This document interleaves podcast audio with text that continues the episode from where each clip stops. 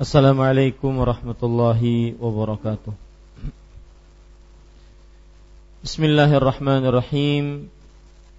Innal hamdalillah nahmaduhu wa nasta'inuhu wa nastaghfiruh. Wa na'udzu billahi min shururi anfusina sayyiati a'malina. Man yahdihillahu fala mudilla lahu wa man yudlil fala.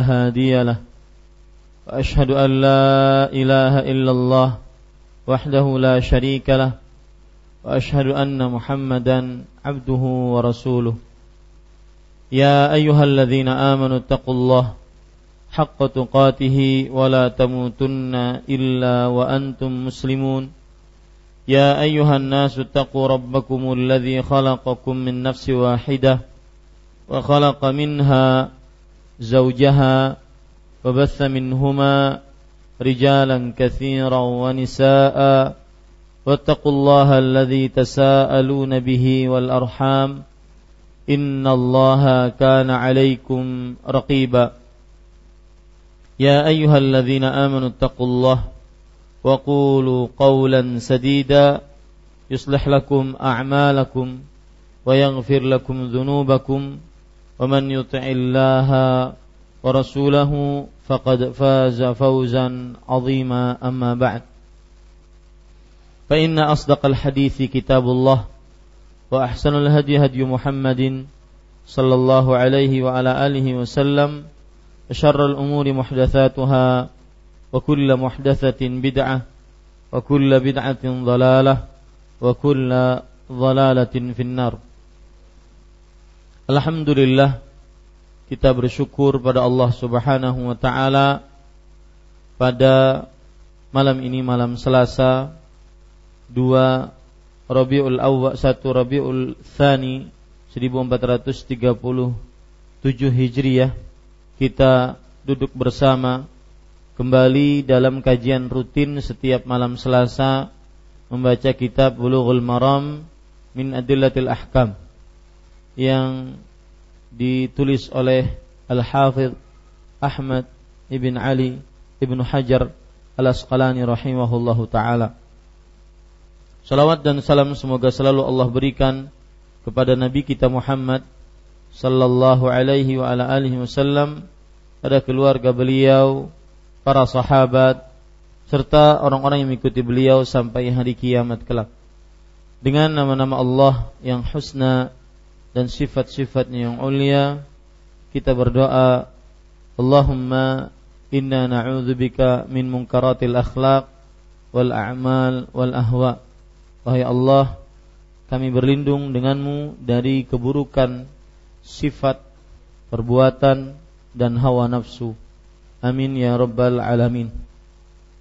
Bapak Ibu saudara-saudari yang dimuliakan oleh Allah Subhanahu wa taala pada malam ini kita memulai membaca bab-bab yang ada di dalam kitabus salah sesudah dua pertemuan sebagai muqaddimah dalam kitabus salah.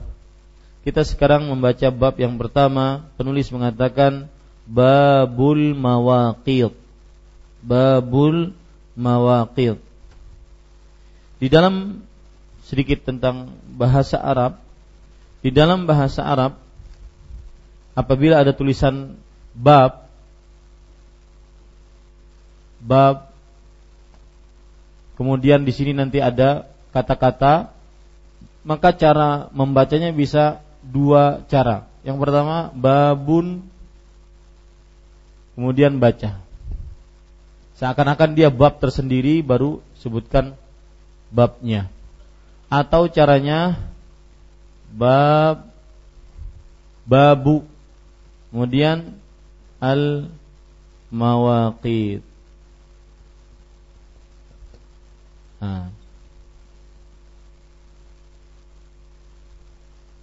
jadi ada dua. Kalau yang pertama babun al mawaqitu ya. Bab. Nah seakan-akan begitu. Bab tentang waktu-waktu. Ya. Sedangkan kalau ini pakai ini kan babun. Kalau ini pakai dhammah satu, maka dia menjadi disandarkan dengan ini. Mudhaf mudhaf ilaih. Ya. Babul mawaqiti. Kalau ini babun al mawaqitu. Al mawaqit itu kalau kita perhatikan adalah jamak. Al mawaqit jamak. Kalau saya tulis jim berarti jamak. Jamak itu apa? Banyak. Bentuk banyak dari miqat.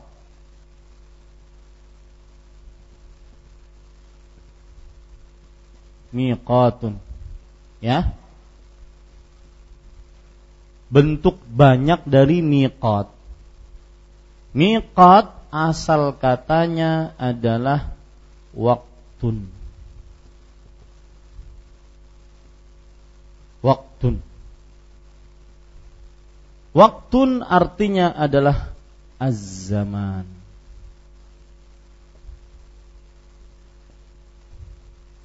Az-zaman. Ya. Berarti kalau kita baca Babun al-mawaqit, bab tentang waktu-waktu. Waktu apa? Waktu sholat. Nah, itu. Ya.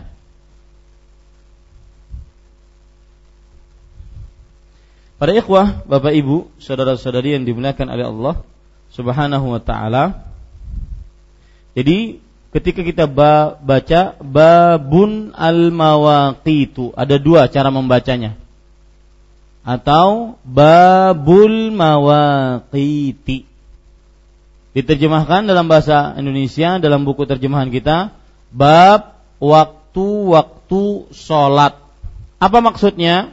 Catat waktu-waktu sholat maksudnya adalah batasan atau zaman untuk mendirikan sholat di dalamnya. Waktu-waktu sholat maksudnya adalah batasan atau zaman untuk mendirikan sholat di dalamnya. Yang telah ditentukan oleh syariat. Yang telah ditentukan oleh syariat. Yang di depan pintu silahkan biar tidak menghalangi yang masuk. Ya.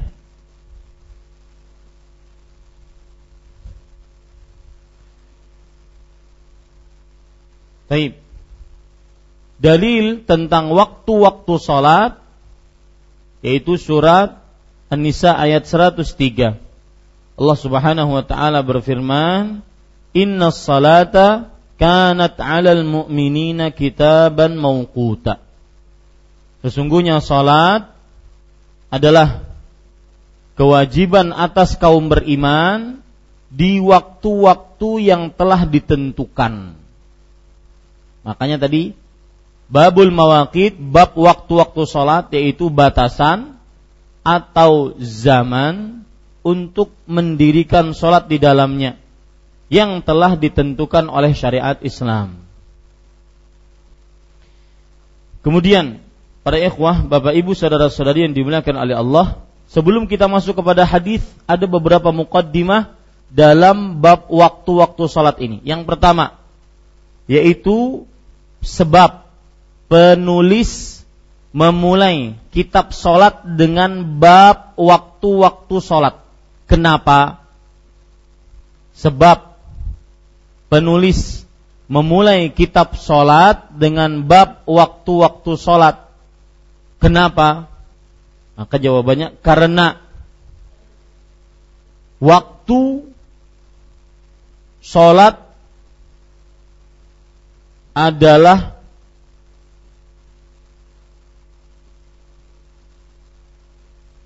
sebab diwajibkannya sholat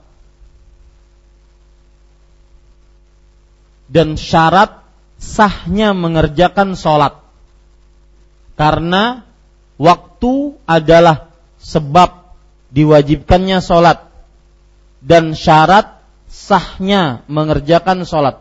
Apa maksudnya? Waktu adalah sebab wajib diwajibkannya mengerjakan sholat. Kalau ada waktu, maka berarti wajib sholatnya. Kalau belum datap e, masuk waktunya, maka tidak wajib. Kemudian kalau ada waktu adalah syarat sahnya sholat. Jika sholat dikerjakan di sebelum waktu atau di luar waktunya maka tidak tidak sah. Makanya wak, e, poin pertama dari mukaddimah yaitu sebab kenapa penulis yaitu Al-Hafidz Ibnu Hajar Al-Asqalani rahimahullah memulai kitab sholat dengan bab waktu-waktu sholat karena waktu sholat adalah merupakan apa tadi? Sebab wajibnya sholat. Sebab wajibnya sholat. Yang kedua, karena waktu-waktu sholat adalah syarat sahnya sholat. Makanya para ulama, waktu sholat min kadi syurutis sholat. Saya ulangi. Waktu sholat adalah syarat yang paling penting di dalam syarat-syarat sahnya sholat. Syarat yang paling penting di dalam sah, sah dalam sahnya sholat. Dari mana? Coba perhatikan. Kalau ada orang sholat, bukankah salah satu rukun sholat dia harus berdiri? Tetapi bisa gugur kalau seandainya dia tidak dia tidak sanggup maka dia boleh duduk. Kalau tidak sanggup duduk maka dia boleh berbaring.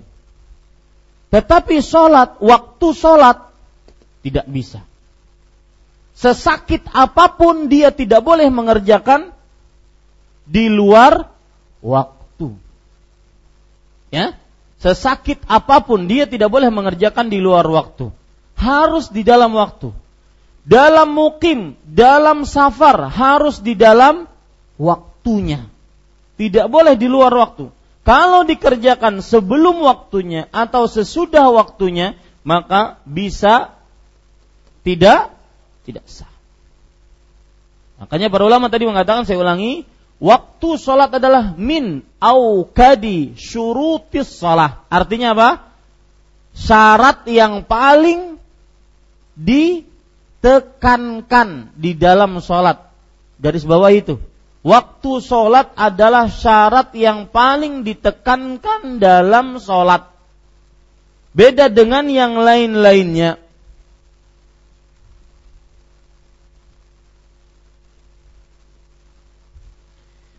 Contoh ada orang misalkan bilang, Ustadz saya sakit, nanti habis terbit matahari baru saya sholat subuh, boleh nggak?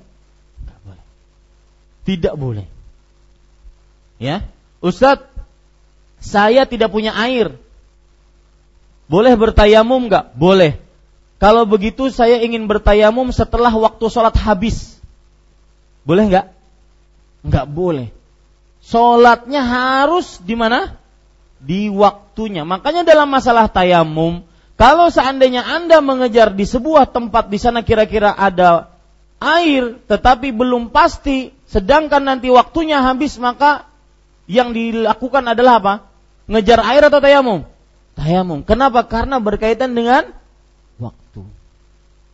Ya. Dari sini pula kita ambil pelajaran apabila ada orang sengaja tidak sholat di waktunya dan dia sengaja mengakhirkan sholat, mengerjakan sholat di luar waktunya, maka sholatnya tidak sah. Dari sini pula kita ambil pelajaran bahwa apabila waktu dahulu sebelum kita mengenal kajian-kajian sunnah seperti ini masih-masih wangal-wangalnya masih-masih berandal-berandalnya masih suka sholat kadang sholat sholatnya Senin Kemis. Senin Kemis. Sholatnya begitu. Maka itu tidak bisa dikodok Sholat yang dulu dulu nggak bisa dikodok. Makanya kalau ada yang memberi fatwa bisa dikodok dan kodoknya bisa di Masjidil Haram atau Masjid Nabawi itu fatwa yang keliru.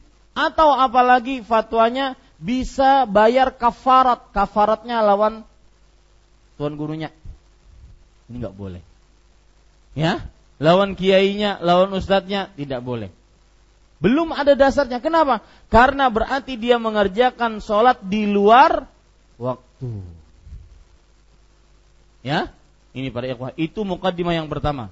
Sebab kenapa penulis? Kalau saya katakan penulis siapa? Al-Hafidh Ibnu Hajar Al-Asqalani rahimahullah. Kenapa memulai kitab sholat dengan bab waktu sholat? Karena kitab uh, karena bab sholat adalah sebab diwajibkannya sholat dan syarat sahnya sholat. Dan para ulama mengatakan waktu sholat adalah syarat yang paling ditekankan di dalam perihal sholat. Taib. Mukaddimah yang kedua. Para ikhwan yang dirahmati oleh Allah Subhanahu wa taala, yaitu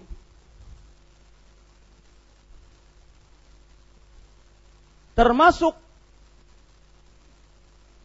kemudahan dalam syariat Islam adalah dibu, disyariatkan sholat dalam lima waktu berbeda. Saya ulangi, termasuk kemudahan syariat Islam dan ini menunjukkan kesempurnaan Islam, menunjukkan kemuliaan Islam. Kalau saya katakan kemudahan, termasuk kemudahan syariat Islam itu menunjukkan kesempurnaan Islam kemudahan Islam. Termasuk kesempurnaan Islam adalah disyariatkannya sholat lima waktu pada waktu yang berbeda. Coba bayangkan Pak, kalau seandainya ujar Allah subhanahu wa ta'ala sholat lima waktu 17 rakaat sekaligus pian gawe. Berapa jam itu kita menggawe? Paham maksud saya? Kan 17 rakaat sehari semalam. Maka itu disuruh kita mengerjakan satu waktu, entah itu pagi, siang, sore atau malam. Maka sangat sulit. Maka ini termasuk kemudahan syariat Islam yang menunjukkan kepada tingginya syariat Islam, sempurnanya syariat Islam. Ketika kita mengetahui kemudahan syariat Islam, itu semakin mendorong kita untuk beragama yang baik, untuk taat kepada Allah, untuk menjauhi larangannya. Karena Islam tidak ada yang sulit. Semuanya apa? Mudah. La yukallifullahu nafsan illa wus'aha. Allah tidak membebani seseorang kecuali sesuai dengan kemampuannya inna dina yusrun walan dina illa ghalabah agama itu mudah tidak ada yang mempersulit dalam beragama kecuali Islam mengembalikan kepada kemudahan makanya kalau ada di tengah masyarakat ibadah-ibadah yang sulit pasti bukan dari Islam. Yakin. Zikir sambil menari. Berputar-putar cinik. Itu pasti lain Islam. Tidak pernah kita membayangkan saja mustahil Rasulullah SAW mengerjakannya. Mustahil para sahabat mengerjakannya. Kenapa? Karena tidak semua orang bisa mengerjakan seperti itu. Sedangkan agama Islam ini wa ma arsalnaka illa rahmatan lil alamin. Tidaklah kami utus engkau wahai Muhammad SAW kecuali rahmat bagi siapa? Bagi orang yang kuat bercinik saja? Enggak. Bagi seluruh alam semesta, jin dan manusianya. Makanya kalau ada syariat Islam yang tidak sesuai yang bisa diamalkan oleh sebagian, tidak bisa diamalkan oleh sebagian, maka itu bukan syariat Islam. Bisa diyakini, cek saja. Makanya kalau ada ajaran yang mengatakan bahwa ini khususlah gasan pian saja. Selain yang mengaji di Masjid Imam Syafi'i, kada dapat amalan ini. Ada. Islam umum, universal untuk alam semesta. Ya, bisa dipahami ini Bapak Ibu saudara-saudara sekalian? Allah Subhanahu wa taala berfirman di dalam surat Al-Baqarah. Yuridullahu bikumul yusr wala yuridu bikumul usr. Allah menginginkan bagi kalian kemudahan dan tidak menginginkan bagi kalian kesulitan.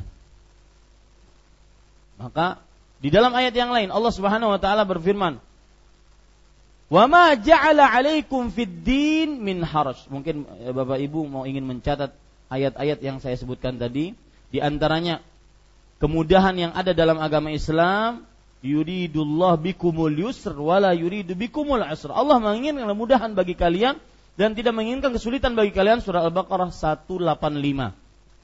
Allah Subhanahu wa taala juga berfirman tentang wa ma ja'ala 'alaikum fid dini min haraj. Allah tidak menjadikan bagi kalian di dalam beragama kesulitan.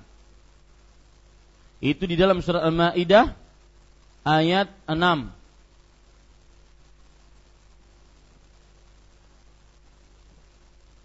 Ma yuridu liyaj'ala 'alaikum min haraj. Allah tidak menginginkan untuk menjadikan atas kalian kesulitan.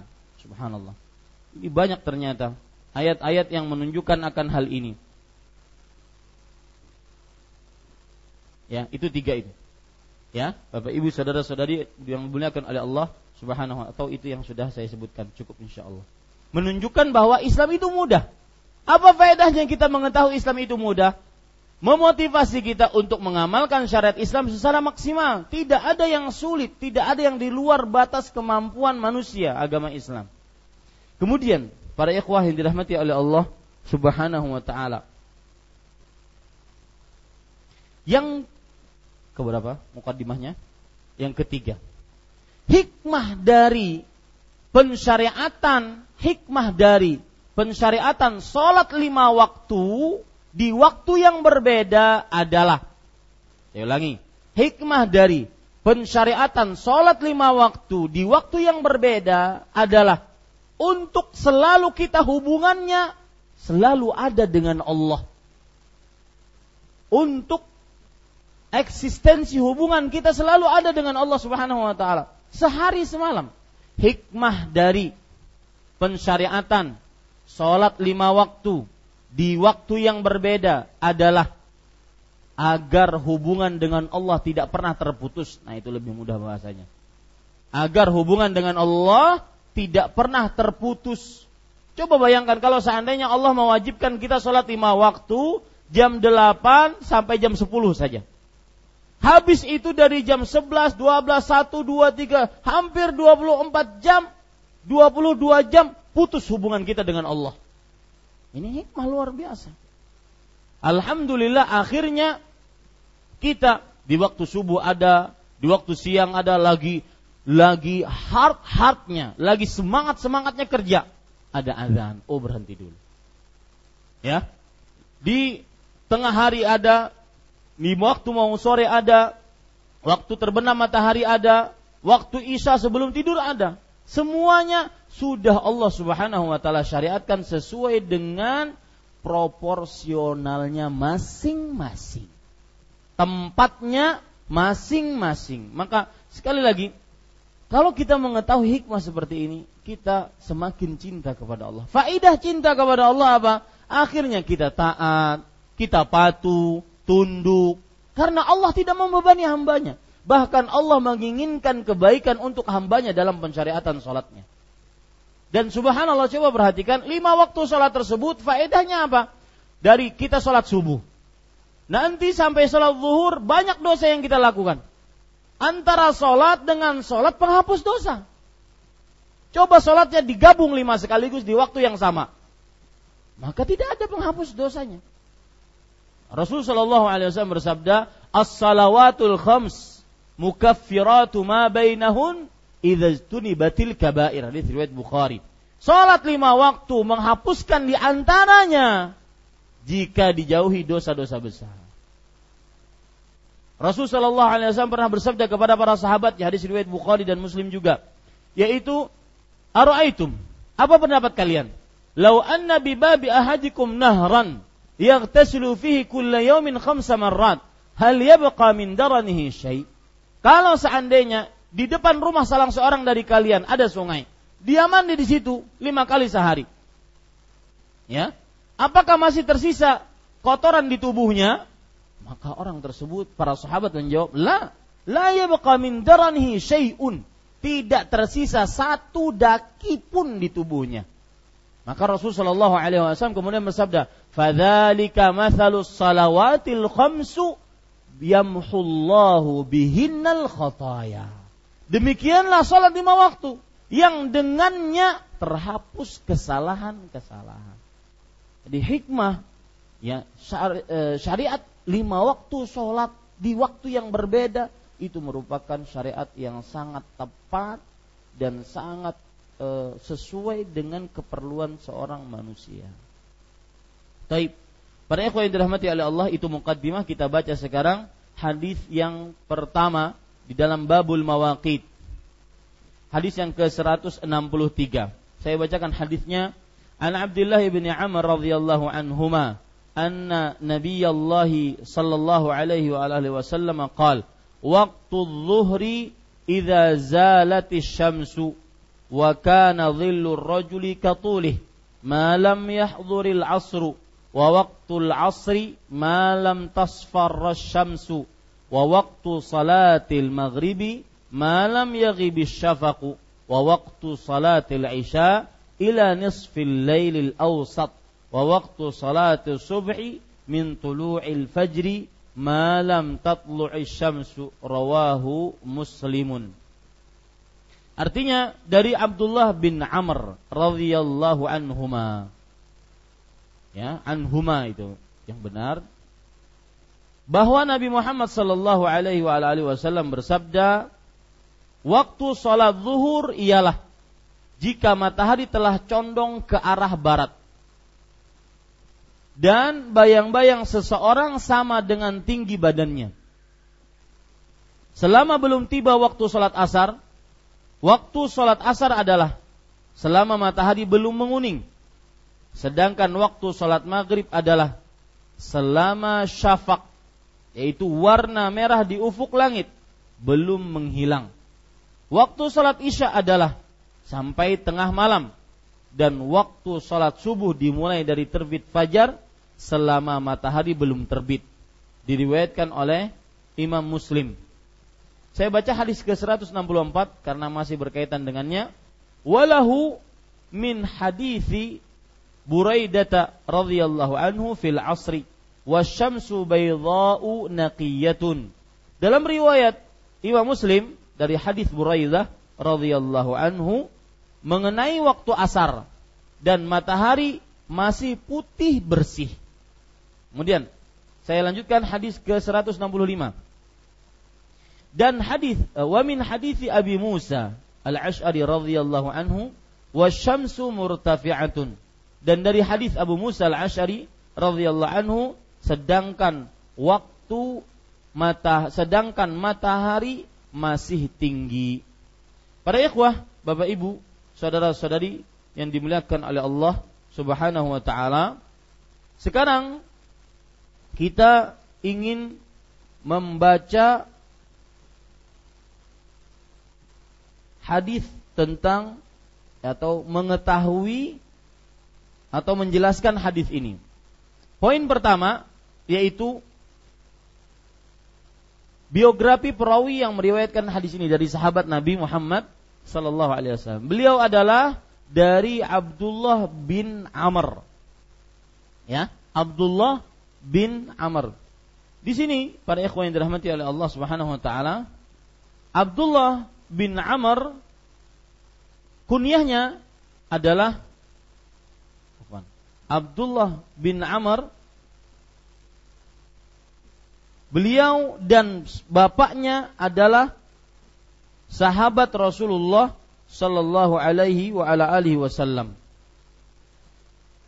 Dan Abdullah bin Amr ini adalah salah satu yang bernama Abdullah dan beliau sahabat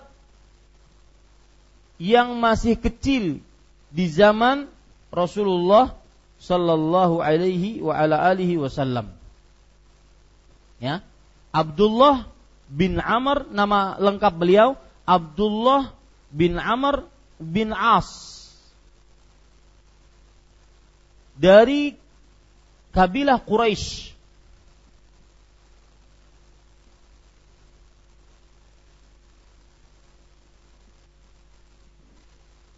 Dan beliau meninggal pada tahun 63 Hijriah.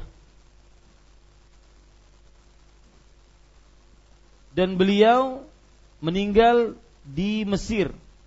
Sebagaimana disebutkan dalam beberapa biografi atau buku sejarah tentang Abdullah bin Amr ibn As radhiyallahu anhuma. Kemudian disebutkan tentang keutamaan Abdullah bin Amr bin As. Di antaranya saya bacakan riwayatnya tentang keutamaan Abdullah bin Amr ibn As radhiyallahu anhu.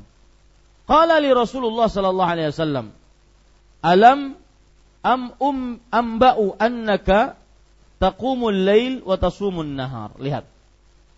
Rasulullah sallallahu alaihi wasallam pernah berkata kepadaku kepada Abdullah bin Amr bin As. Ah, jadi Abdullah bin Amr bin As ini seorang sahabat yang ahli ibadah. Kata Rasulullah sallallahu alaihi wasallam, "Aku diberitahu tentang engkau, engkau itu sholat malam sepanjang malam.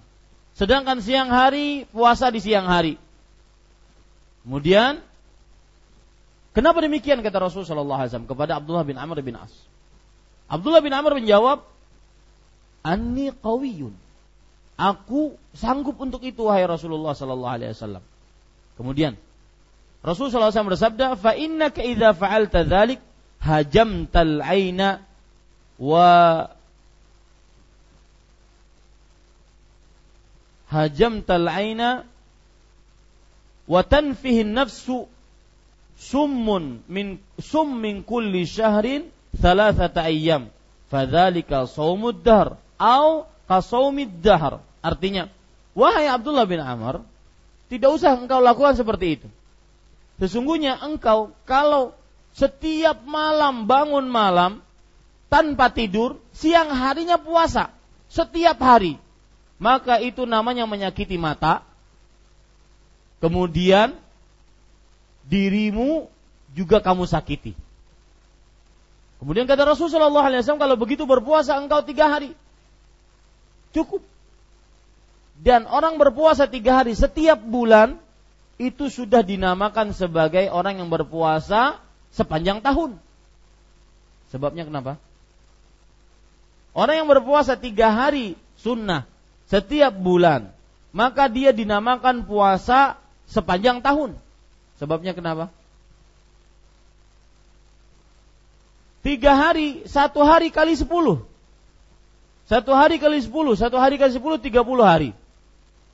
Dia kerjakan itu di setiap bulan, maka dia seperti berpuasa sepanjang tahun. Kata Rasulullah SAW kepada Abdullah bin Amr bin As radhiyallahu anhu, cukup engkau melakukan seperti ini. Kemudian Abdullah bin Amr bin As mengatakan, ini ajidu quwwah. Wahai Rasulullah, aku lebih kuat dari itu. Lebih kuat dari itu. Kala fasum soma Daud. Kalau begitu puasa, puasa Daud. Seperti apa puasa Daud? puasa sehari, buka sehari. Puasa sehari, buka sehari. Beda dengan puasa yang beliau lakukan. Puasa setiap hari, siang, malam, bangun setiap malam. Sepanjang malam. Nah, pada ikhwan yang dirahmati oleh Allah, karena yasumu yauman wa yuftiru yauman wala yaghfiru il laqa.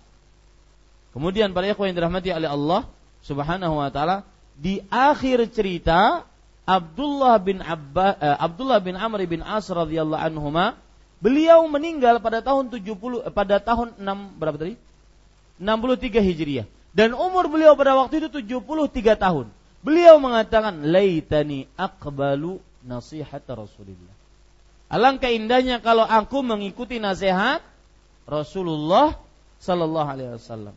Artinya, beliau akhirnya di umur 73 tahun karena beramal itu harus kontinu di umur 73 tahun beliau akhirnya tetap puasa Daud.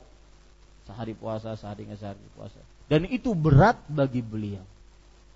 Nah ini menunjukkan bahwasanya kembali ke permasalahan mudahnya agama Islam bahwa Islam itu mudah. Dan kadang kalau seandainya kita beramal apalagi yang sudah lama terputus kemudian ada timbul semangat kita beramal melampaui kebiasaan kita. Besoknya pasti malas. Ya, yakin deh. Yang belum pernah baca Quran, ya, malam ini dia mulai baca Quran. Uh, enak kayaknya. Senang hati baca Quran malam ini. Se sejus dia baca dua jus. Isuk habis isya, habis asar sudah berpikir sidin. Aduh, sejus dua jus. Uyuh, mbak nabi nanya. Kenapa? Karena jiwa itu perlu latihan. An-nafsu ala ma'awadat alaihi anfusuhum. Jiwa seseorang sesuai dengan kebiasaan yang dia lakukan. Makanya para ikhwah yang dirahmati oleh Allah Subhanahu wa taala, orang akan sulit kalau seandainya dia paksa, tetapi dengan kebiasaan maka dia akan menjadi mudah dan kebiasaan tidak boleh dipaksa. Ini berbagai macam pelajaran yang kita ambil dari Abdullah bin Amr ibn As radhiyallahu anhu. Ada lagi cerita tentang Abdullah bin Amr ibn As radhiyallahu anhu, yaitu perkataan Abu Hurairah. Perhatikan. Dan ini pelajaran menarik dari perkataan Abu Hurairah tentang biografi Abdullah bin Amr bin As.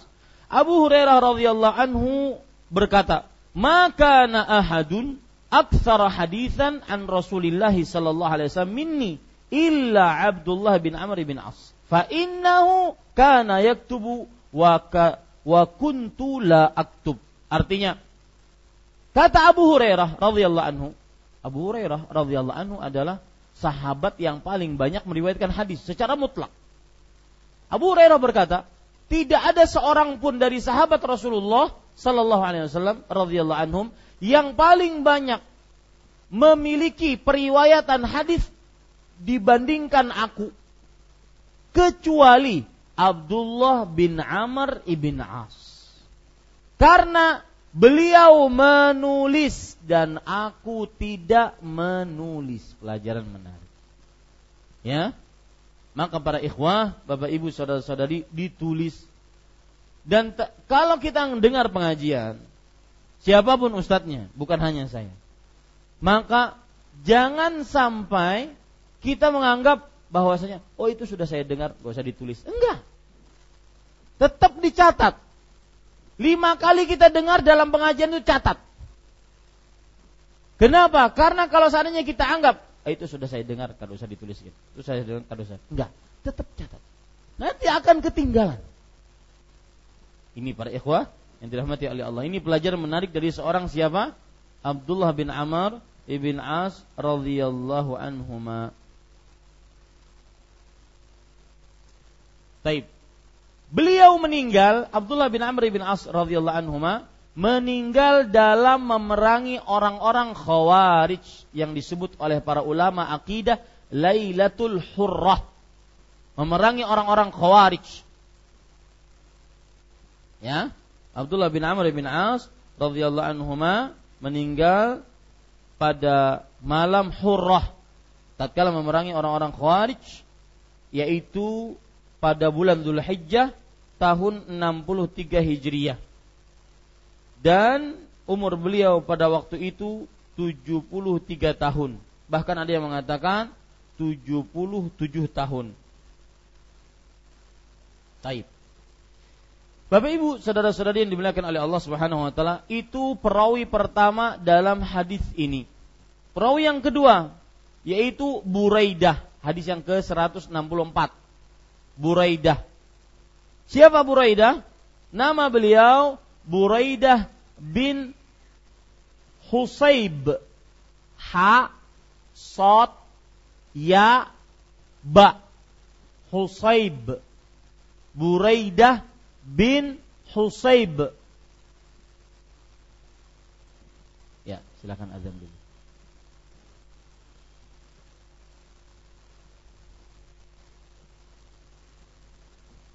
Ya, Bapak Ibu saudara-saudari yang dimuliakan oleh Allah Subhanahu wa taala.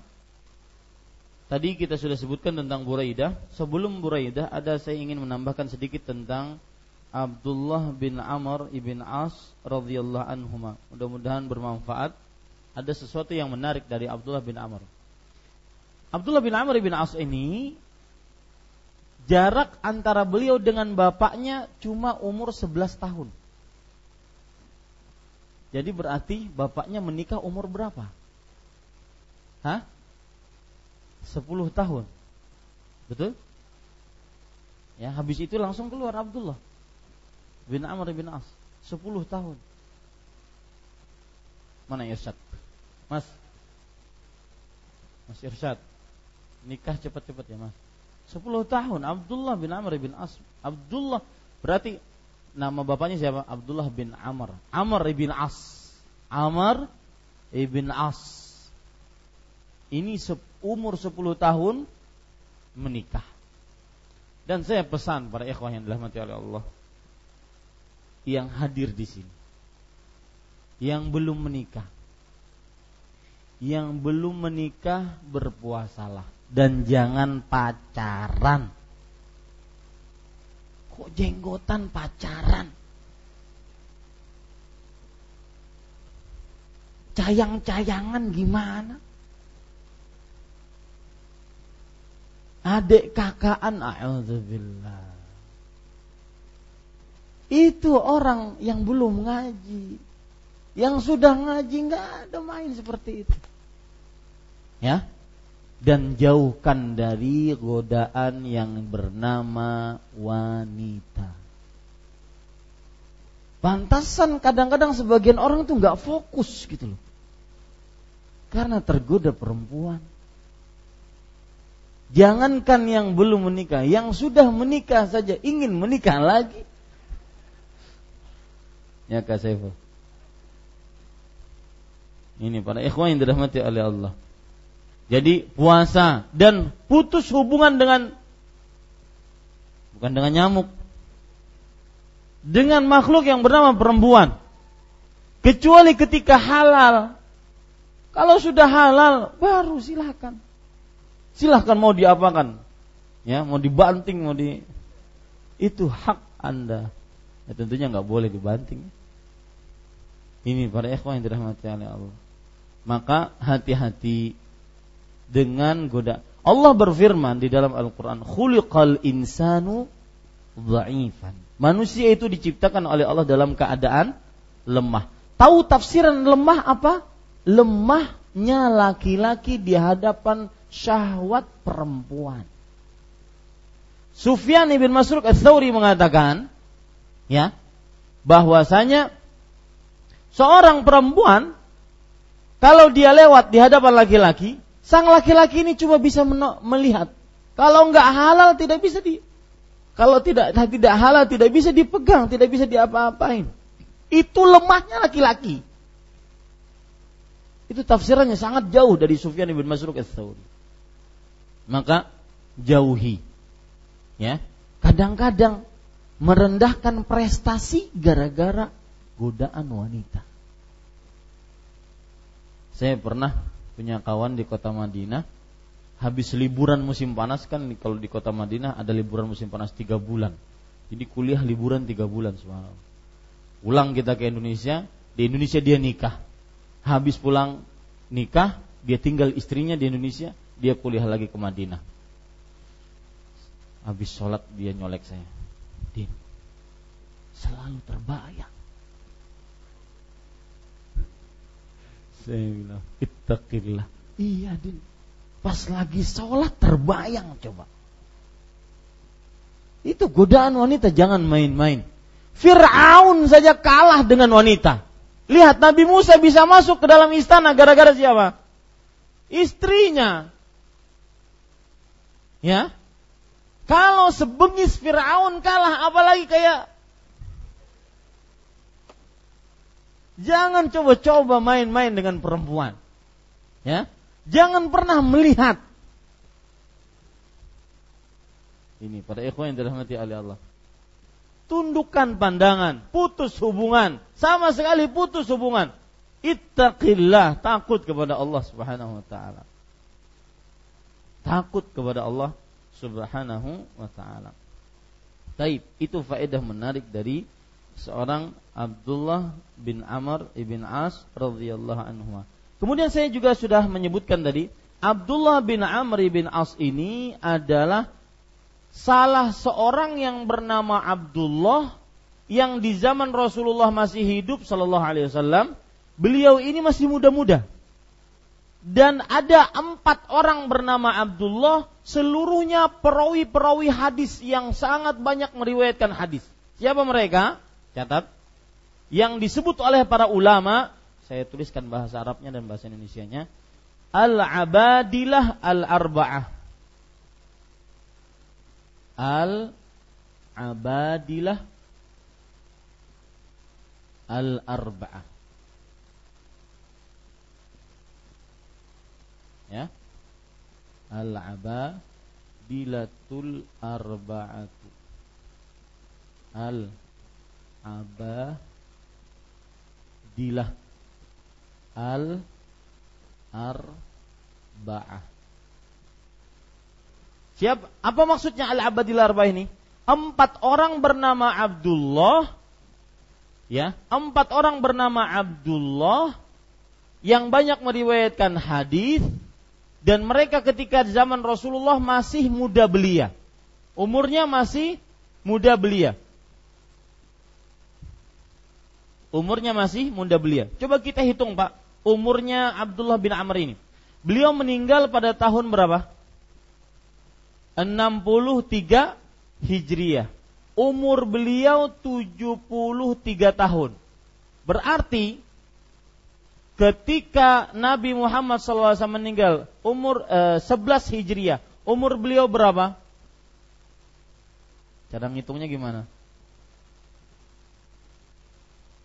Hah? 21, betul? Paham gak maksud saya?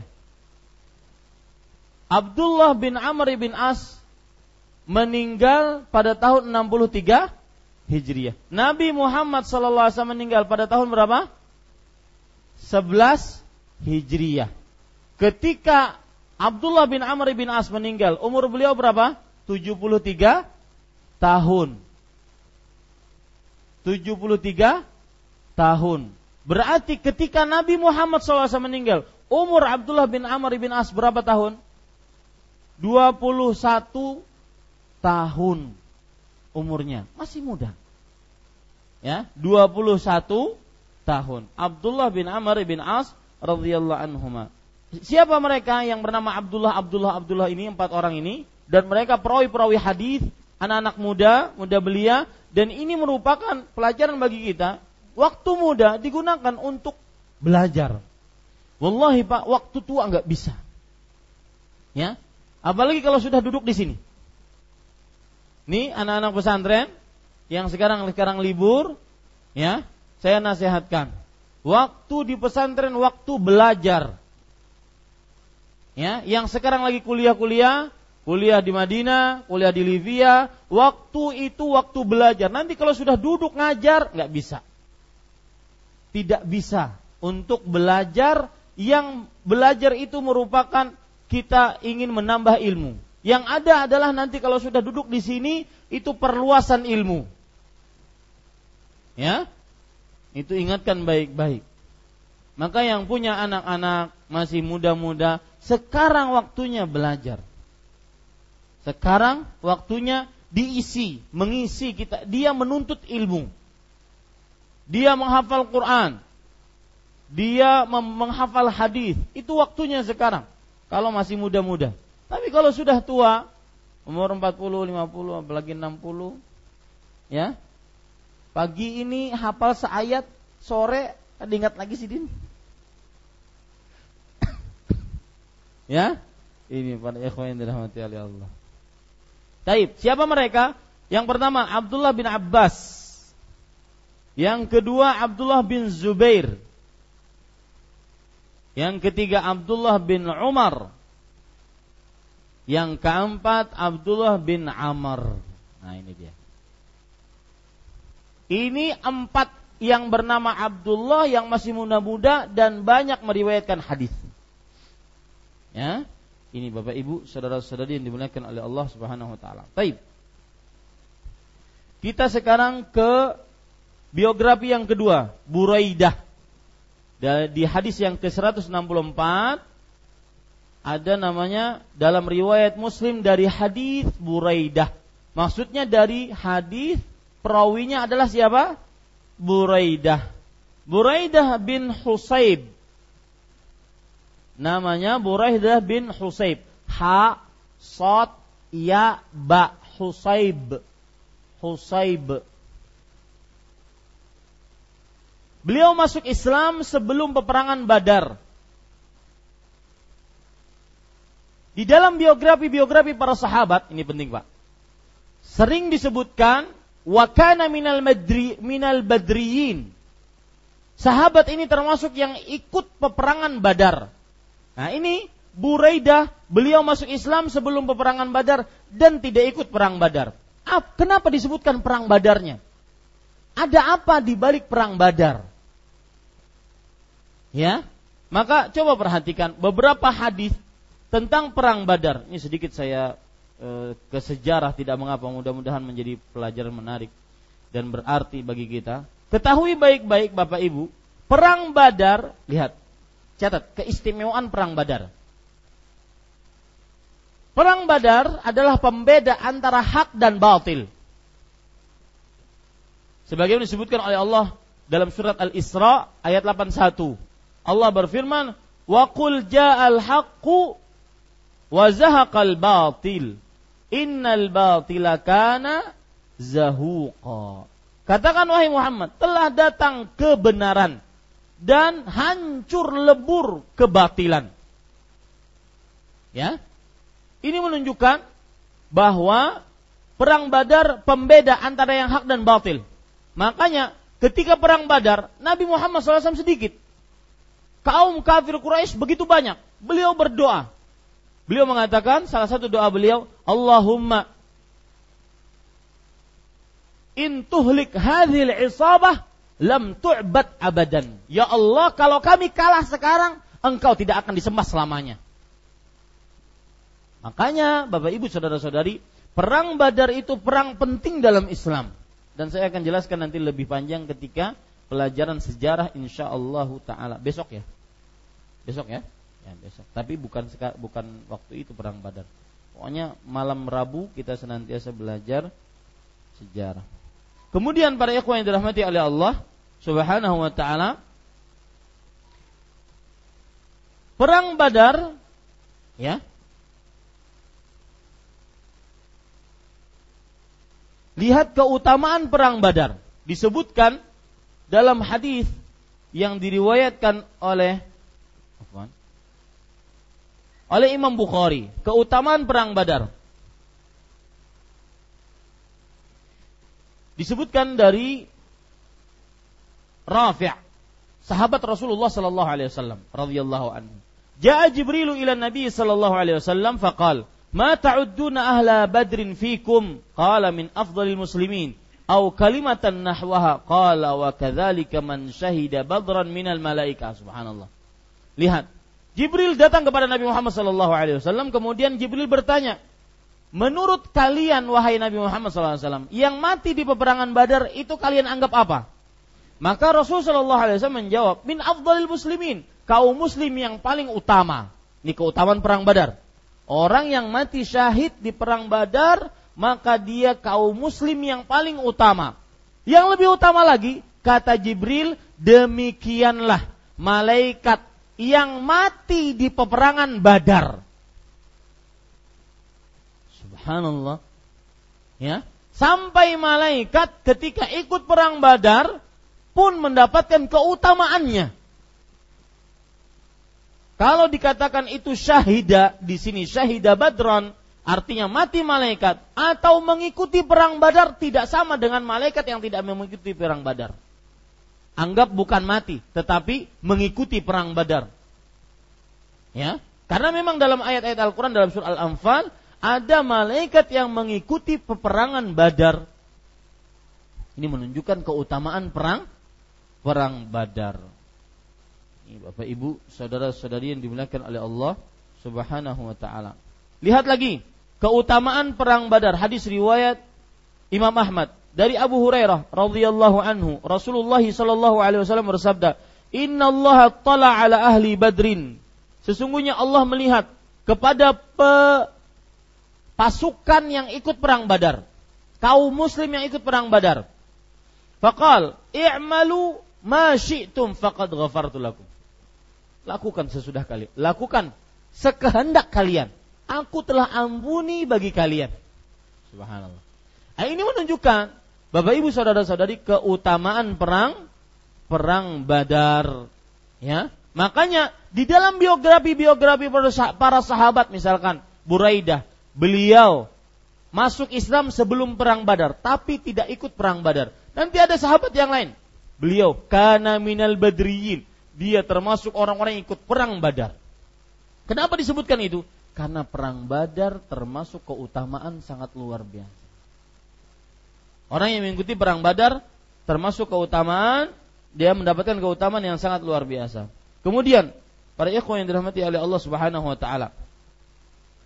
Buraidah termasuk orang yang mengikuti perjanjian Hudaybiyah. Perjanjian damai Hudaybiyah. Saya tidak ingin cerita tentang sejarah, tapi begitu. Nanti sejarah kita akan bahas sendiri. Kemudian, ini penting juga. Buraidah termasuk orang yang ikut membaiat Rasulullah di bawah pohon Ridwan disebutkan di dalam surat Al-Fatah. Di dalam surat Al-Fatah ayat 10. Tentang pembaiatan ini disebutkan dalam Al-Qur'an dan tidak mungkin sesuatu yang uh, tidak penting ataupun tidak ada harganya disebutkan dalam Al-Qur'an, tidak mungkin. Pasti ada hikmahnya, pasti berharga. Termasuk di dalamnya bayat di bawah pohon Ridwan dan ter, uh, Buraidah termasuk ikut perang uh, ikut pembaiatan ini. Allah Subhanahu wa taala berfirman di dalam surah Al-Fatah ayat 10, "Innal ladzina yubayyi'unaka innama Allah. Sesungguhnya orang-orang yang membaiat engkau di bawah pohon, sesungguhnya mereka telah membaiat kepada Allah. Maksudnya mereka juga berjanji kepada Allah sebagaimana mereka berjanji kepada Rasul sallallahu alaihi wasallam. Juga disebutkan dalam surah Al-Fatah ayat 18 dan ini keutamaan orang ikut baiat di bawah pohon Ridwan. Lihat keutamaannya. Allah berfirman, "Laqad radhiyallahu 'anil mu'minin idh yubayyi'unaka tahta asy-syajarah." Fa'alima ma fi qulubihim fa'anzala sakinata 'alaihim wa athabahum fathan qariba. Sungguh Allah telah mengetahui saya ulangi. Sungguh Allah telah meridhoi orang-orang yang membaiat engkau dari kaum beriman. Allah telah meridhoi. Ini hebatnya orang yang ikut bayatur ridwan. Pembaiatan di bawah pohon ridwan. Ya, jadi ceritanya Pak, singkat. Orang para sahabat tahun ke-6 Hijriah dari kota Madinah ingin berumroh. Ternyata ditahan oleh orang-orang kafir Quraisy daerah sebuah daerah namanya Hudaybiyah. Kemudian tidak boleh umroh. Terjadilah perjanjian Hudaybiyah. Maka setelah itu, setelah perjanjian sudah selesai, maka Rasul Shallallahu Alaihi Wasallam membaiat kaum muslim di bawah pohonnya, yang akhirnya disebut dengan baiat pohon Ridwan. Membaiat di bawah pohon Ridwan. Dan keutamaan membaiat pohon ridwan di bawah pohon Ridwan sama dengan keutamaan perang Badar. Apa itu? apa itu?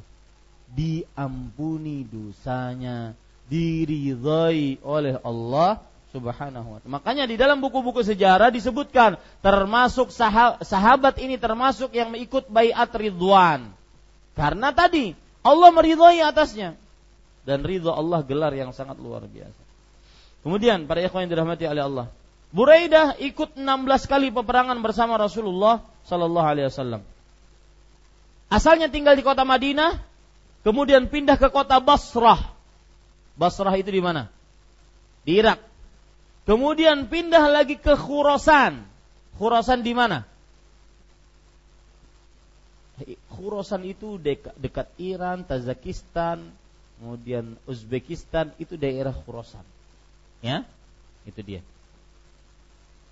Dan saya ulangi, tinggal di kota Madinah, pindah ke daerah Basrah dan berperang ke Khurasan di zamannya Utsman bin Affan dan meninggal di kota Moro. Kota Moro. Ya. Pada zamannya Yazid bin Muawiyah. Tahun 63 Hijriyah. Tahun 63 Hijriyah. Kemudian Sahabat yang ketiga yang kita pelajari pada kesempatan ini yaitu hadis yang ke-165. Sahabatnya siapa namanya? E, kunyahnya Abu Musa. Hadis yang ke-165. Silahkan lihat di halaman 78 dari hadis Abu Musa. E, yang belum punya buku siapa? Angkat tangan. Kita ingin nodong orang-orang kaya ini. Hah? Berapa banyak? panitia hitung. Mas hitung mas. Minggu depan harus ada. 20 ada ya? 30 mudah-mudahan ada yang ter, ter terbetik hatinya untuk mendanai orang-orang yang menuntut ilmu karena Allah Subhanahu wa taala. Ya, karena ini ini pelajaran kitab bukan pelajaran ceramah gitu enggak ya. Ya bedakan antara kajian umum dengan kajian apa? Kajian kitab dan seluruh ulama bahkan sampai seluruh ustadz sepakat kajian kitab lebih utama dibandingkan kajian tematik. Meskipun kajian tematik kadang-kadang asik gitu. Tapi sebentar. Tapi kajian kitab seperti ini yang membuat dasar ilmu. Ya, ilmunya mumpuni. Seperti itu. Mudah-mudahan pekan depan sudah ada. Doakan. Ya, aminkan. Baik, para ikhwan yang dirahmati oleh Allah Subhanahu wa taala, Abu Musa Al-Asy'ari. Nama beliau itu kunyah ya. Kunyah itu kalau dalam bahasa Banjar abahnya Pulan, abahnya Anang, abahnya Utuh, ya, abahnya Budi, abahnya siapa? Abahnya Takia, mana abahnya Takia? ya abahnya siapa abahnya siapa itu. Ya Abu Abu Musa. Berarti abahnya Musa. Meskipun kadang-kadang si fulannya ini nggak punya anak namanya Musa. Abu Bakar nggak punya anak namanya Bakar. Abu Hurairah nggak punya anak namanya Hurairah. Abu eh, Ummu Abdillah Aisyah radhiyallahu anha istri Nabi. Kunyahnya Ummu Abdillah nggak punya anak namanya Abdullah. Beliau nggak punya anak jadi boleh seorang berkunyah dan itu sunnah Rasul. Makanya termasuk sunnah Rasul, abahnya itu itu sunnah itu. Kalau dalam bahasa Banjar itu sunnah itu. Ya, mungkin kita tidak memakai abu-abu nanti disangka teroris lagi. Ya, abu siapa tuh? Ya, abu fulan, abu fulan gitu ya. Ya, kita di Banjar mungkin memakai abahnya siapa? Abahnya ini, abahnya ini. Ya, ini para ikhwan yang dirahmati oleh Allah Subhanahu wa taala. Nama beliau siapa? Abdullah bin Qais Al-Ash'ari. Jangan lupa, Abu Musa namanya Abdullah bin Qais Al-Ash'ari.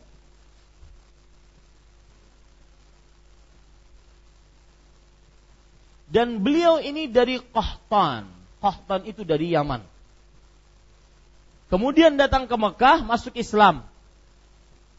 Kemudian pulang kembali ke kampungnya dan membawa 50 orang ke Nabi masuk Islam semuanya. Wah, subhanallah. Ini benar-benar semestinya seperti itu. Saya pesan Pak untuk diri saya pribadi dan untuk Bapak Ibu sekalian. Kun miftahan lil khair. Garis bawah itu baiknya. Jadilah kunci kebaikan. Ya, di mana pun kita berada, jadi kunci kebaikan. Jadi orang kalau ketemu kita itu yang ing, dia ingat hanya Allah. Artinya mengingatkan seseorang untuk taat kepada Allah. Ya. Ada kalau di, diingatkan misalkan kita lagi kumpul ngobrol gitu dengan orang. Teringat seseorang. Ya, keingatannya apa? Nasi kuning keingatannya. Keingatannya apa?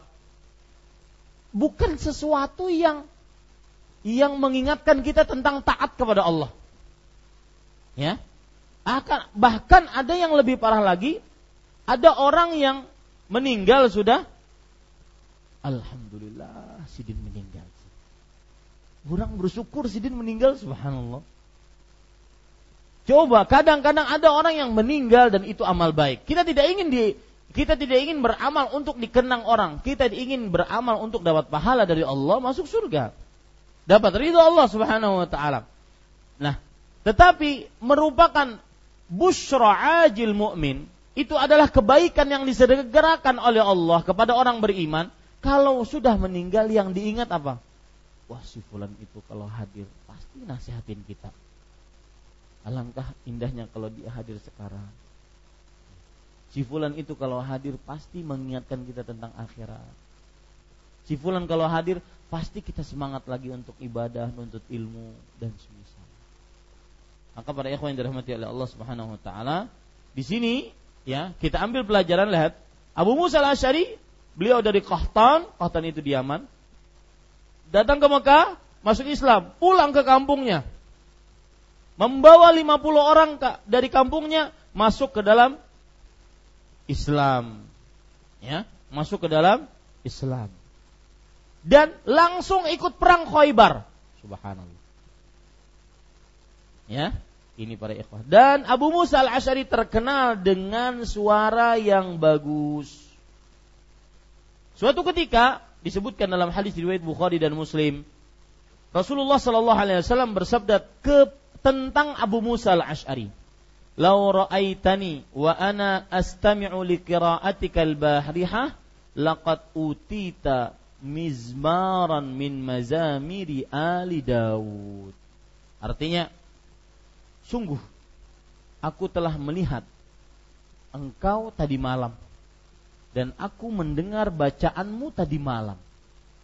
Maka sungguh engkau telah diberi suara indah seperti suara-suara indah dari keluarga Nabi Daud alaihi salam.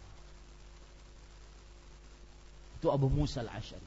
Mizbaran min mazamiri Ali Daud. Ya. Jadi kita sekarang mengetahui sahabat yang bagus suaranya namanya siapa? Namanya siapa? Abdullah bin Qais. Kunyahnya apa? Abu Musa. Nah, ada manusia yang terkenal dengan kunyahnya. Seperti Abi Musa ini. Beliau terkenal dengan kunyahnya. Tidak terkenal dengan namanya. Abu Musa, Abu Musa. Maka begitu juga kadang-kadang, ya, sebagian orang di jamaah kita pun ter terkenal dengan dengan kunyahnya atau dengan gelarnya. Misalkan Kak Didi, Kak Didi Jepang.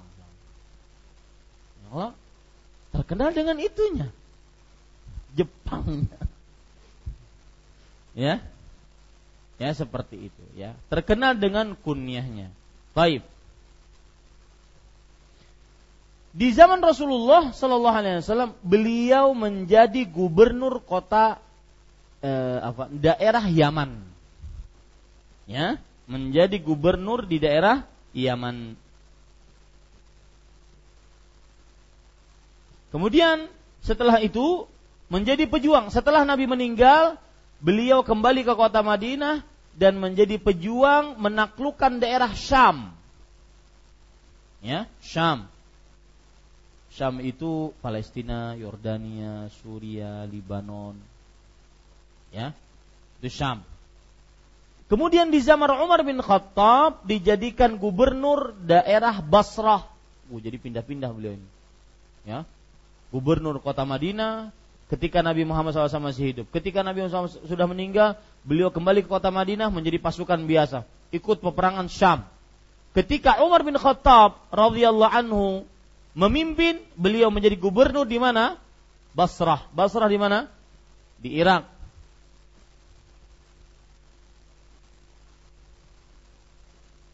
Kemudian di zamannya Utsman dipindah oleh Utsman ke Kufah dan meninggal di sana pada tahun 44 Hijriyah. Pada tahun 44 Hijriyah. Taib. Para ikhwan yang dirahmati oleh Allah Subhanahu wa taala, sudah itu kita bahas poin yang kedua, makna hadis. Itu poin pertama, biografi perawi yang meriwayatkan hadis. Jadi bagi bapak-bapak jamaah yang baru hadir, seperti itulah kita belajar hadis. Ya, yang pertama kita mempelajari biografi sahabatnya yang meriwayatkan hadis ini. Siapa mereka, apa faedah yang kita bisa ambil dari mereka. Nah, yang kedua, poin kedua, makna hadis ini. Di sini disebutkan dari Abdullah bin Amr radhiyallahu anhuma bahwa Nabi Muhammad sallallahu alaihi wasallam bersabda, "Waktu zuhri iza idza zalatis syamsu." Artinya, waktu sholat zuhur ialah jika matahari telah condong ke mana? Ke arah barat. Ya, condong. Kemudian oleh penerjemah ke arah barat. Ya, ke arah barat. Baik. Mafhum itu. Ke arah barat. Barat kita di mana? Sana saya atau belakang saya? Belakang saya. Berarti kalau matahari agak condong ke sana, maka itu berarti menunjukkan waktu masuk sholat zuhur. Condong saja, ya, tidak di barat banget, tapi condong ke sana. Kemudian itu mafhum insyaallah taala. Kemudian dan wakana dhillur rajuli katulihi malam yahduril asr.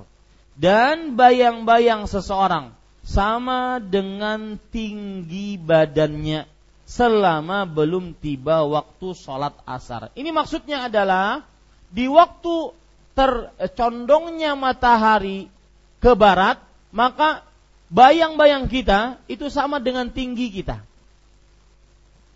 Bayang-bayang kita sama dengan tinggi kita. Makanya kalau untuk orang-orang dahulu yang tidak ada jam, apalagi jam yang begitu spesifik seperti ini, ya kapan azan dia kit, kit bunyi, nggak ada, dulu tidak ada, maka dia cukup berdiri di bawah matahari.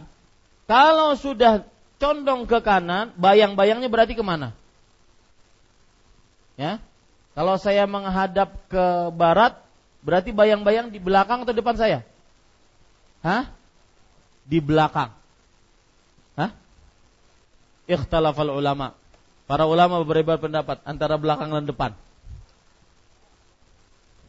Mataharinya di sana kai. Hah? Belakang apa depan? Coba isuk. Hah? Mataharinya misalkan ulun menghadap ke sana. Mataharinya di sana. Berarti di belakang. Ya, kalau betul kada? Lanjut. Ya. Ini para ikhwan yang dirahmati oleh Allah. Jadi lihat, bayang-bayang seseorang sama dengan tinggi badannya. Maksudnya para ikhwan yang dirahmati oleh Allah Subhanahu wa taala, ini adalah waktu zuhur dari mulai condong saya salah salah tadi. Waktu zuhur dari mulai condong matahari ke barat sampai kapan? Sampai ini. Sampai bayang-bayang seseorang sama dengan tinggi badannya. Maka catat Pak, dan bayang-bayang seseorang sama dengan tinggi badannya maksudnya adalah akhir waktu zuhur akhir waktu zuhur. Akhir waktu zuhur.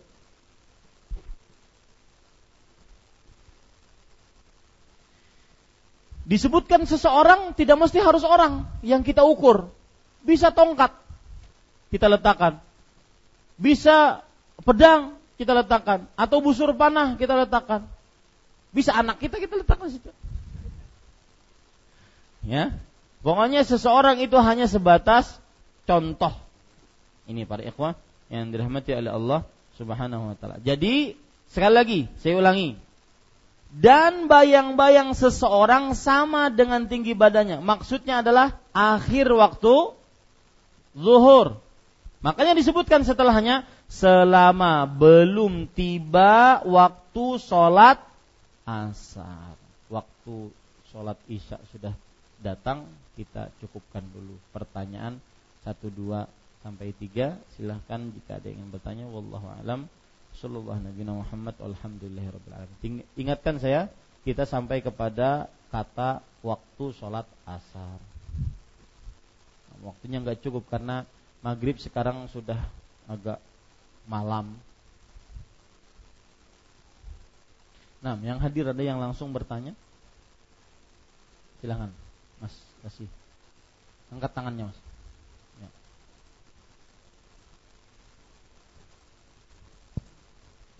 Assalamualaikum warahmatullahi wabarakatuh. Waalaikumsalam warahmatullahi wabarakatuh. Ustaz yang insya Allah dirahmati Allah. Amin. Eh, Barakallahu fiik. Ketika di zaman Khalifah Abu Bakar, di mana beliau menganjurkan agar kaum muslim memerang- memerangi orang yang tidak berzakat, karena itu hak harta. Begitu juga dengan orang yang tidak melaksanakan sholat agar diperangi. Mohon penjelasan Ustaz eh, itu relevansi relevansinya di zaman sekarang seperti apa? Apakah tindakan yang dilakukan sebagian kaum muslimin yang mengetoki rumah-rumah saudaranya untuk mengajak sholat apakah termasuk dari yang dianjurkan oleh Abu Bakar? Jazakallah. Barakallahu fiik. Eh, Bapak Ibu saudara-saudari yang dimuliakan oleh Allah, Abu Bakar As-Siddiq radhiyallahu anhu memerangi orang yang tidak mengerjakan ibadah zakat dan juga orang-orang yang murtad dalam agama Islam. Adapun perihal salat saya tidak tahu, tapi yang ada hadisnya zakat. Rasul Abu, Abu Bakar As-Siddiq mengatakan, "Wallahi lau mana'uni iqalan qad addaha ras, eh, fi zamani Rasulullah sallallahu alaihi wasallam la ay kama qala Abu Bakar. Demi Allah, kalau mereka tidak mau bayar walau satu iqal, iqal itu yang dahulu adalah pengikat kaki onta. Ya, pengikat kaki onta. Kalau mereka tidak mau bayar, sekecil itu saja tidak mau bayar, ya, maka aku tetap akan perangi mereka. Kalau mereka di zaman Rasulullah Sallallahu Alaihi Wasallam memberikannya, memberikan zakatnya. Nah, ini menunjukkan pernyataan yang tegas dari Abu Bakar As-Siddiq untuk siapa yang tidak mau bayar zakat agar diperangi oleh Abu Bakar As-Siddiq. Kemudian juga Abu Bakar As-Siddiq radhiyallahu anhu beliau memerangi orang yang murtad di zamannya. Seperti misalkan yang mengaku jadi nabi, kemudian di eh, daerah Yamamah yang mengaku jadi nabi, bahkan jadi Tuhan, Rahmanul Yamamah namanya, diperangi oleh Abu Bakar As-Siddiq. Dan pada waktu itu bahkan banyak yang dari para hafid Quran meninggal dunia. Gara-gara memerangi orang-orang murtad. Yang mereka murtad sepeninggal Rasulullah Sallallahu Alaihi Wasallam. Taib. Pertanyaannya, apakah kejadian ini bisa disamakan dengan orang-orang yang ngajak orang sholat ngetuk pintu satu sana, ngetuk pintu dua, tiga, empat, ya? Maka jawabannya, kalau mereka berdalil dengan itu tidak bisa. Dalilnya salah. Pendalilannya keliru. Tetapi mereka harusnya berdalil bahwasanya itu adalah amar ma'ruf nahi mungkar. Amar ma'ruf nahi mungkar. Itu dalilnya. Adapun mereka berdalil dengan Abu Bakar As-Siddiq, Umar bin uh, uh, memerangi orang-orang yang tidak mau bayar zakat atau orang-orang yang murtad, maka kemudian kita ngetok-ngetok pintu maka tidak benar. Dalilnya keliru, nggak pas. Tetapi itu adalah bentuk amar ma'ruf nahi mungkar. Kalau begitu boleh Ustaz, silahkan tidak mengapa orang ngetok pintu. Assalamualaikum, ayo kita sholat. Boleh saja. Ya. Di saat orang-orang untuk mengingatkan sholat jarang. Tetapi sebenarnya yang paling utama lagi adalah kaum muslim duduk di majlis ilmu. Itu lebih utama. Karena dia akan dapat banyak dalil dari Al-Quran dan hadis tentang perintah sholat. Dibandingkan hanya sekedar Assalamualaikum Pak, silahkan sudah azan. Dia cuma mendapatkan ajakan, tidak mendapatkan ilmunya. Sebagian orang akan benar-benar tertanam di dalam hatinya ingin sholat dengan keimanannya ketika dapat ilmunya. Adapun hanya sekedar dapat ajakan, maka itu kadang-kadang bisa turun naik. Bahkan bisa, kalau tidak ada lagi yang mengajak, maka tidak ada lagi sholat di masjid. Makanya, galakan majlis-majlis ilmu lebih utama.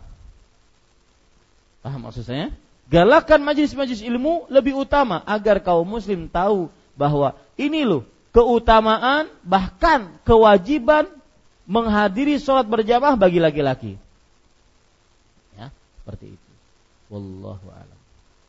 Kemudian yang kedua, sebentar. Yang kedua, masalah mengajak. Kadang-kadang yang diajak salah paham. Dan mengajak lebih utama lagi yang melakukan karena prosesnya adalah termasuk daripada uh, amar ma'ruf yang memakai tangan lebih baik dilakukan oleh pihak-pihak yang ber berwenang. Makanya semestinya di dalam agama, di dalam negara ini ada polisi-polisi keagamaan yang mereka mengajak untuk sholat.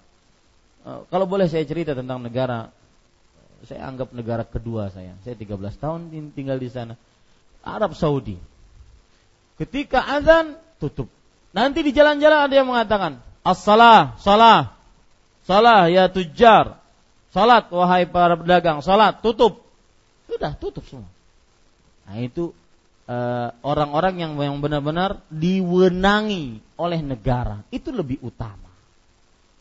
Ya, demikian. Karena mereka mempunyai pewenang dan kita bisa pakai kalau di negara kita kita bisa pakai satpol pp yang mereka dibekali ilmu agama, sholat, waktu sholat, penampilannya pun mungkin pakai sarung. Ya, foto satpol pp pakai pakai sarung. Nah, ada yang lain? Assalamualaikum Ustaz. Waalaikumsalam. Ustaz yang saya cintai karena Allah insyaallah. Jazakallah khair. Ahabbakallah alladzi habbabtani fi. Uh, mohon penjelasan Ustaz. Uh, ketika menjamak sholat zuhur sama asar, adakah sholat sunnah ba'da zuhur Ustaz ketika menjamak? Ketika menjamak. Baik. Adakah ba'diyah dan qobliyah kalau terjadi proses jamak? Tentunya saya tidak akan bertanya kenapa dijamak, ya. Yang jelas dia punya uzur boleh menjamak. Nah, pertanyaannya apakah ada ba'diyah dan qabliyah? Wallahu a'lam. Jamak tersebut karena sebuah keperluan yang mengakibatkan dia perlu untuk dijamak.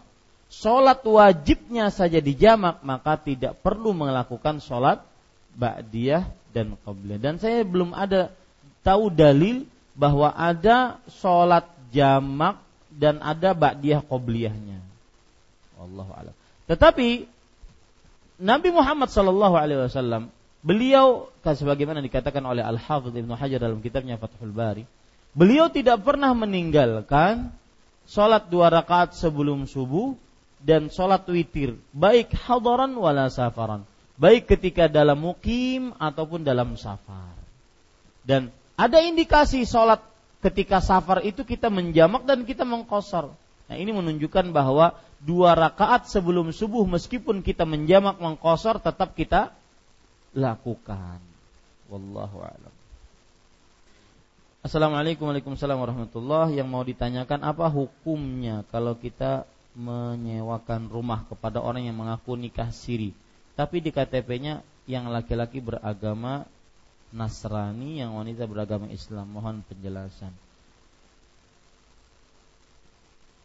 uh, ini syubhat lah ini. Jadi dia tahu bahwasanya ini adalah pernikahan. Artinya dia suami istri. Cuma secara Islam pernikahannya tidak sah. Karena kenapa? Karena laki-lakinya Nasrani, perempuannya Muslimah. Dan saya pesan sebelum saya lanjutkan jawaban atas pertanyaan ini, saya pesan tuntut ilmu agama, Pak dan bentengi anak-anak perempuan kita. Wallahi Pak, yang seperti ini nggak boleh terjadi. Ini pertanyaan tidak boleh terjadi, tidak boleh ditanyakan. Dalam artian para ulama ketika ditanya, Ustadz, ada laki-laki Nasrani nikah dengan perempuan muslimah. Kok bisa? kata beliau. Karena itu haram asalnya. Ditambah lagi dan dia Ustadz punya anak lima. Kok bisa lagi? Karena asalnya memang tidak tidak boleh, tidak sah. Ya, dan selama itu zina. Selama itu disebut dengan apa? Zina. Karena tidak sah pernikahannya. Tidak dihalalkan dalam agama. Yang dihalalkan kebalikannya. Lelakinya muslim, wanitanya Nasrani. Itu pun muslimah dicari lebih dahulu wala amatun mu'minatun khairun min musyrikatin walau a'jabatkum. Sungguh budak yang muslimah lebih utama dibandingkan wanita musyrik meskipun dia mempesona kalian. Ya. Ini para ikhwah. Maka saya lanjutkan pertanyaan ini, maka untuk menyewakan rumah jauhi. Kenapa? Karena pernikahannya tidak sah. Kita berarti menyediakan seorang yang sedang berzina. Kemudian eh, saya ingin perlebar jawabannya bahwa tem menyediakan tempat entah itu ruko, entah itu rumah, menyewakan tempat untuk seseorang yang bermaksiat. Jika kita tahu dia maksiat maka haram hukumnya. Kalau kita tetap sediakan dan kita tetap ambil sewaannya, maka hasilnya haram dan kita berdosa. Kenapa? Karena sudah ta'awun alal ismi wal udwan. Tolong menolong dalam dosa dan permusuhan. Allah berfirman wala ta'awanu 'alal itsmi wal 'udwan. Jangan kalian tolong menolong dalam dosa dan permusuhan. Tetapi jika kita menyewakan tempat, menyediakan tempat, sedangkan kita tidak tahu untuk apa, atau asal hukumnya halal, misalkan eh, ada orang yang ingin menyewa ruko, kemudian ketika ditanya mau dijadikan apa rukonya, mau dijadikan barbershop, tempat cukur. Ya, tidak terlalu perlu antum menanyakan biar menyukur jenggot kada. Enggak perlu. Ya, atau misal karena kenapa? Karena asal hukum potong rambut halal. Ya. Nah, kalau seandainya kita melihat maka pada saat itu baru kita. Kalau sudah tahu baru. Tapi asal hukumnya halal. Contoh yang lain lagi, menyewa untuk uh, menjahit. Maka tidak terlalu perlu kita menanyakan, pian kalau menjahit selawar laki di bawah mata kaki kada? Atau di atas mata kaki? Nah, ini tidak perlu. Kenapa? Asal hukum menjahit apa? Halal. Demikian. Ya. Wallahu a'lam. Contoh yang lain lagi, menyewa rumah atau menyewa ruko, ingin buka warung, supermarket. Ya. Maka kemudian kita tanya, tidak terlalu perlu kita nanya apakah mau menjual rokok atau kalau di daerah-daerah yang mayoritas e, non muslim apakah mau menjual homer, bir atau tidak. Ya. Ini tidak terlalu perlu. Tetapi kalau seandainya memang kebiasaan mereka menjualnya itu, maka perlu ditanyakan.